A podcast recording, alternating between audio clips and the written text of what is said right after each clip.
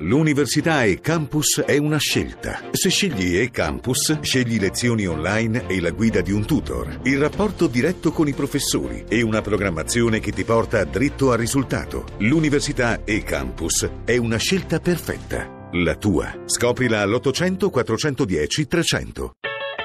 ETA Beta. Nuovi mestieri, nuovi linguaggi. La fisica si studia coi droni e le stampanti 3D, i compiti si fanno su YouTube e col cellulare, i colloqui coi professori via Skype. Dalla prossima settimana, con la riapertura delle aule, per 8 milioni di studenti suona la campanella dell'innovazione, ma le nostre scuole sono davvero pronte? 11.44 minuti 33 secondi, una buona giornata da Massimo Cerofolini, benvenuti a Eta Beta 335 699 2949 per intervenire e porre domande con sms e whatsapp e oggi dunque parliamo di scuola, a che punto è la rivoluzione digitale annunciata nella riforma della buona scuola varata lo scorso anno. Ne parliamo per cominciare con Salvatore Giuliano, preside dell'Istituto Majorana di Brindisi, consulente del ministro dell'istruzione Giannini e ideatore del progetto Book in Progress. Buongiorno professore. Salve, buongiorno a tutti voi, grazie. Anzitutto una pre- piccola presentazione, che cos'è Book in Progress? Book in Progress è un progetto nato nel 2009 al Majorana di Brindisi, eh, i docenti hanno scritto i contenuti che hanno sostituito i tradizionali libri di testo eh, calzandoli sui loro ritmi di apprendimento. In questi anni si è costituita una rete 1200 docenti in dipartimenti redazionali e nazionali creano i contenuti che vengono offerti agli alunni di, delle, delle, scuole che fanno parte del network Book in Progress. Questo consente un grande, come valore aggiunto un grande risparmio di spesa per le famiglie. Il risparmio viene investito in tecnologia. Ecco, poi su, questa, su, questo nucleo iniziale poi si è diramata la vostra attività che avete poco alla volta introdotto tutte tante novità tecnologiche all'interno della vostra scuola e di conseguenza anche agli altri studi che aderiscono alla vostra rete. Ma intanto però, visto che lei è così, sta anche, siede anche nelle stanze del ministro Giannini, vorrei chiederle quali sono le novità di quest'anno. Si parla di formazione digitale dei docenti, di fondi per i laboratori, di nuovi metodi di insegnamento con l'uso appunto, dicevamo, di droni, social network, stampanti 3D. Ci dica un po' cosa ci aspetta.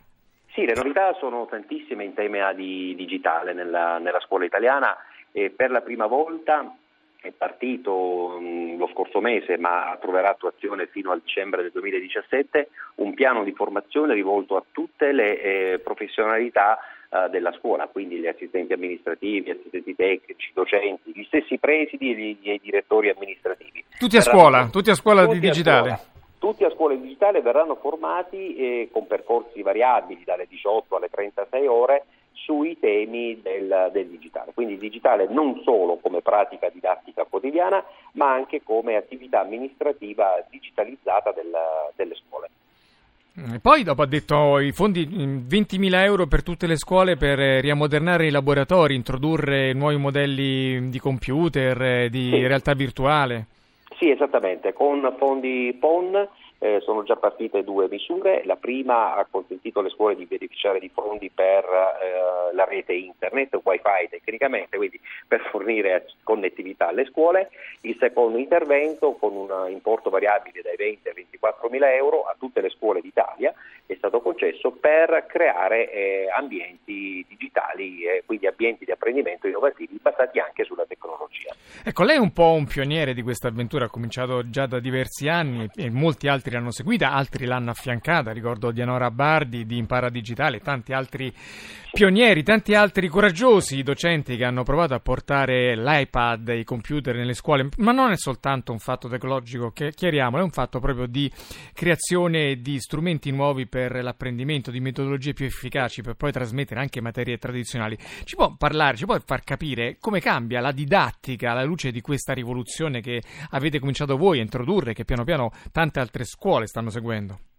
Sì, la, l'introduzione della tecnologia nell'attività didattica è sicuramente un grosso strumento. Ecco, chiariamo questo aspetto, la tecnologia è uno strumento, non sostituisce nessuno, assolutamente, però è uno strumento che se utilizzato in maniera consapevole eh, con un progetto di utilizzo, quindi con la formazione dei docenti, con la formazione eh, degli alunni, può portare ad un innalzamento eh, dei livelli di apprendimento. Se, ahimè, dovesse essere introdotta la tecnologia senza queste verifiche preliminari, quindi senza un progetto di utilizzo, di formazione, la tecnologia può essere addirittura dannosa e controproducente. Ecco, questo è molto importante perché molti ascoltatori ci scrivono, ma penso che anche tanti docenti resistano al cambiamento, a questa rivoluzione, proprio perché temono che l'invasione di internet nelle scuole distolga i ragazzi dall'apprendimento serio delle materie o che, per esempio, ci scrive oggi un ascoltatore su Facebook, li allontani dall'attività all'aria aperta.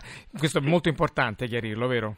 Assolutamente, eh, ripeto, la tecnologia è solo uno strumento, va usata con consapevolezza, con piani di formazione. Questo è quello che si sta cercando come priorità dell'attività di formazione del personale della scuola, quindi il piano nazionale scuola digitale per intenderci, varato dal Ministero, è proprio quello di portare ehm, a formazione tutti i docenti affinché eh, comprendano le potenzialità della tecnologia, mai più interventi, a me piace dire, con metodologia allo sanfan, cioè partiamo senza avere condizioni di Ecco, alla luce di questa necessaria chiarezza, ehm, la, ripeto la domanda di prima, come cambia la didattica? Voi per esempio lì avete un po' creato classi che sembrano più laboratori che classi, non ci sono più le cattedre, si lavora sì. per i piccole isole, ci spieghi un po' come la lezione è diversa?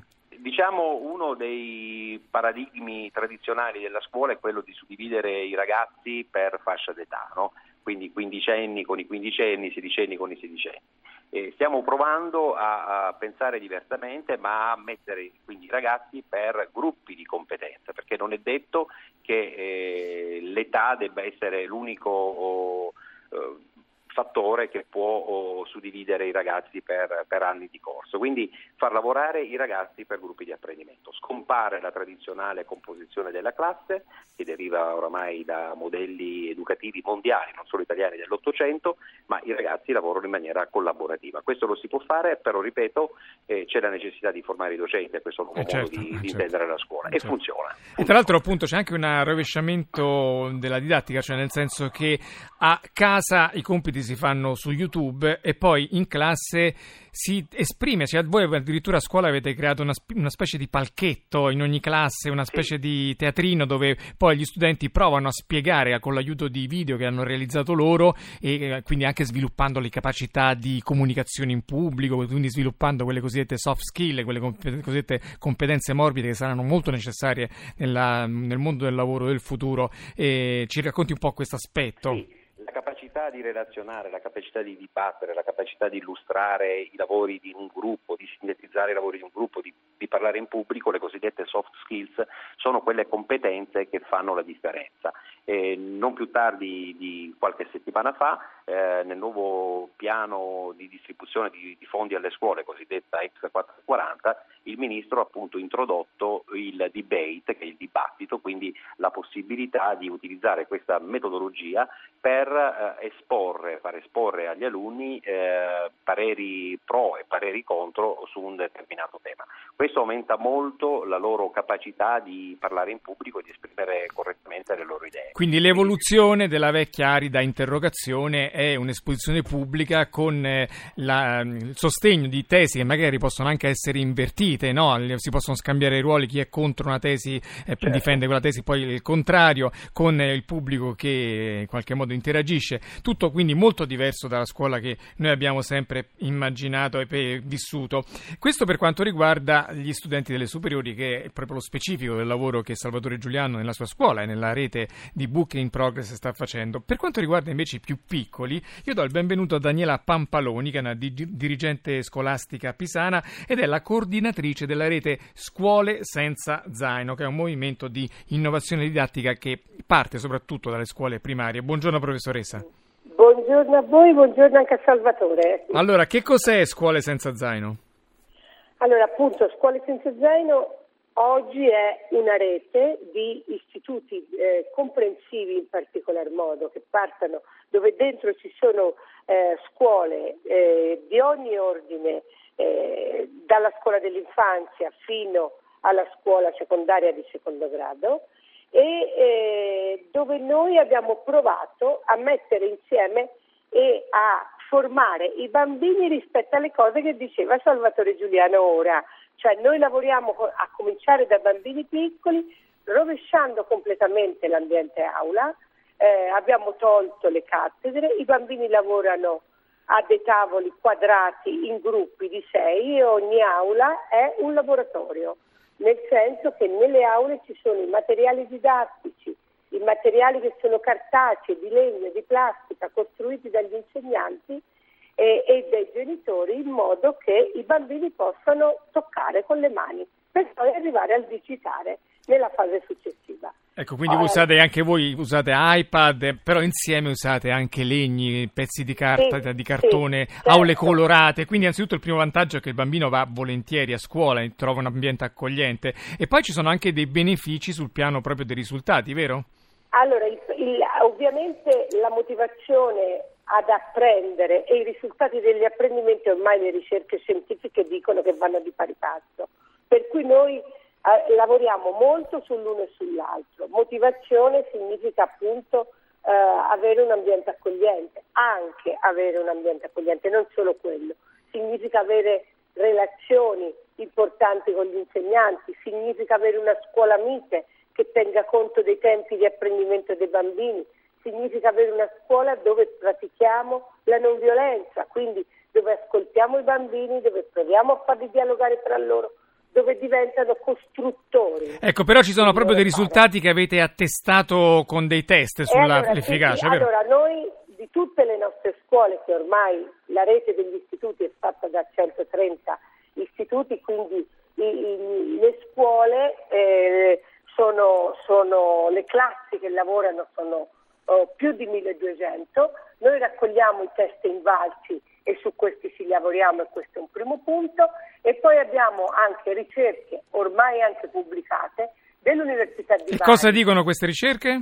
Eh, è di Firenze le ricerche dicono che bambini, gli apprendimenti dei bambini sono superiori alla, alla media degli apprendimenti dei bambini che vi, lavorano in una classe. Salvatore Giuliano, anche voi nelle scuole superiori avete un po' misurato la qualità di questo insegnamento a risposta delle tante obiezioni che vengono frequentemente a chi vi accusa di, eh, in, dire, di tenere i ragazzi troppo su internet, di distrarli e di farli poi allontanare dallo studio vero. Anche voi avete delle smentite scientificamente dimostrate, vero? Sì, i dati di ritorno sono confortanti. Allora, primo per tutti la dispersione scolastica è ridotta allo zero. I tempi di permanenza all'interno dell'edificio scolastico vanno al di là della fatidica campanella. Magari un, prossimo età beta lo faremo sul, sul suono della campanella, che, che, sicuramente ci darà spazio di, di, dire tantissime cose, e anche in termini di, di, apprendimenti. Quindi i risultati sono migliorati e soprattutto stiamo monitorando oh, adesso attentamente gli esiti, cioè vale a dire quando finiranno, quando i ragazzi finiscono il quinto anno, quindi eh, finiscono la scuola secondaria di secondo grado, che risultati in termini di esiti hanno eh, del proseguo degli studi universitari o nella ricerca di un posto di lavoro. Quindi anche questi sono dati eh, decisamente confortanti. E, professoressa Pampaloni, invece per aderire alla vostra scu- iniziativa, se un genitore in ascolto vuole coinvolgere la propria classe, il proprio istituto, cosa deve fare? Allora, per noi il punto di riferimento è la scuola e quindi il collegio dei docenti. Eh, noi ci comportiamo in questa maniera, la dirigente e, o il dirigente fanno una manifestazione di interesse a, alla rete nazionale. Noi andiamo in quella scuola e spieghiamo che cos'è il senza zaino, lo possiamo spiegare agli insegnanti, spiegare ai genitori, chiedere a loro gli impegni perché sono impegni di formazione importanti nei primi tre anni, ma comunque c'è un protocollo di lavoro che prosegue nel tempo e quindi c'è un impegno da sottoscrivere se il collegio aderisce, se il consiglio d'istituto fa la delibera, noi avviamo le attività la formazione, la formazione, bene, importante. Eh, Salvatore Giuliano, tra l'altro l'introduzione di internet nelle scuole consente, diceva all'inizio, di migliorare l'amministrazione perché tutto viene trasferito così sul cloud, sulla nuvola, su internet, le pagelle, le giustificazioni, i genitori sanno in tempo reale se il bambino, se il figlio è andato a scuola oppure se è abbigiato e hanno in tempo reale si sanno le circolari scolastiche, quindi c'è un'attività una, anche con i genitori sempre più frequente e assidua. E poi però io vorrei concludere questa nostra trasmissione con il progetto che lei lancerà quest'anno, a risposta di tanti che dicono che stare su internet allontana i ragazzi dall'aria aperta. Voi inaugurerete il primo campus ehm, in un istituto superiore italiano, ci dica un po'. Sì, stiamo cercando di portare a termine a compimento uno dei progetti più innovativi, ritengo, del sistema educativo nazionale, quello di realizzare un campus presso gli attuali locali inutilizzati, abbandonati della cittadella della ricerca qui a Brindisi, eh, per consentire appunto tutte quelle forme di innovazioni, di innovazione didattica e metodologica di cui abbiamo parlato oggi. in mezzo alla natura però, con i campi sportivi, come natura, immaginiamo abbiamo... i campus americani. Assolutamente, bene, un auditorium bene. con 650 posti, una foresteria con Benissimo. 87 camere da letto, quindi abbandonate. Cerchiamo anche... E speriamo che anche questo come Booking Progress diventi un modello per tutta la nazione. Grazie a Salvatore Giuliano, preside dell'Istituto Magliorana di Brindisi, grazie a Daniela Pampaloni, coordinatrice di Scuola Senza Zaino. Oggi la squadra è così composta, Stefano Siani al coordinamento tecnico, Laura Nerozzi in redazione, grazie a Rita Mari, alla regia di Paola De Gaudio e da beta.rai.it www.radioticino.it il sito per riascoltare queste e le altre puntate. Seguiteci su Facebook, su Twitter mettiamo sempre il meglio del mondo che innova come l'iniziativa di Salvatore Giuliano. Noi ci sentiamo domani, parliamo ancora di scuola con le app per gli studenti.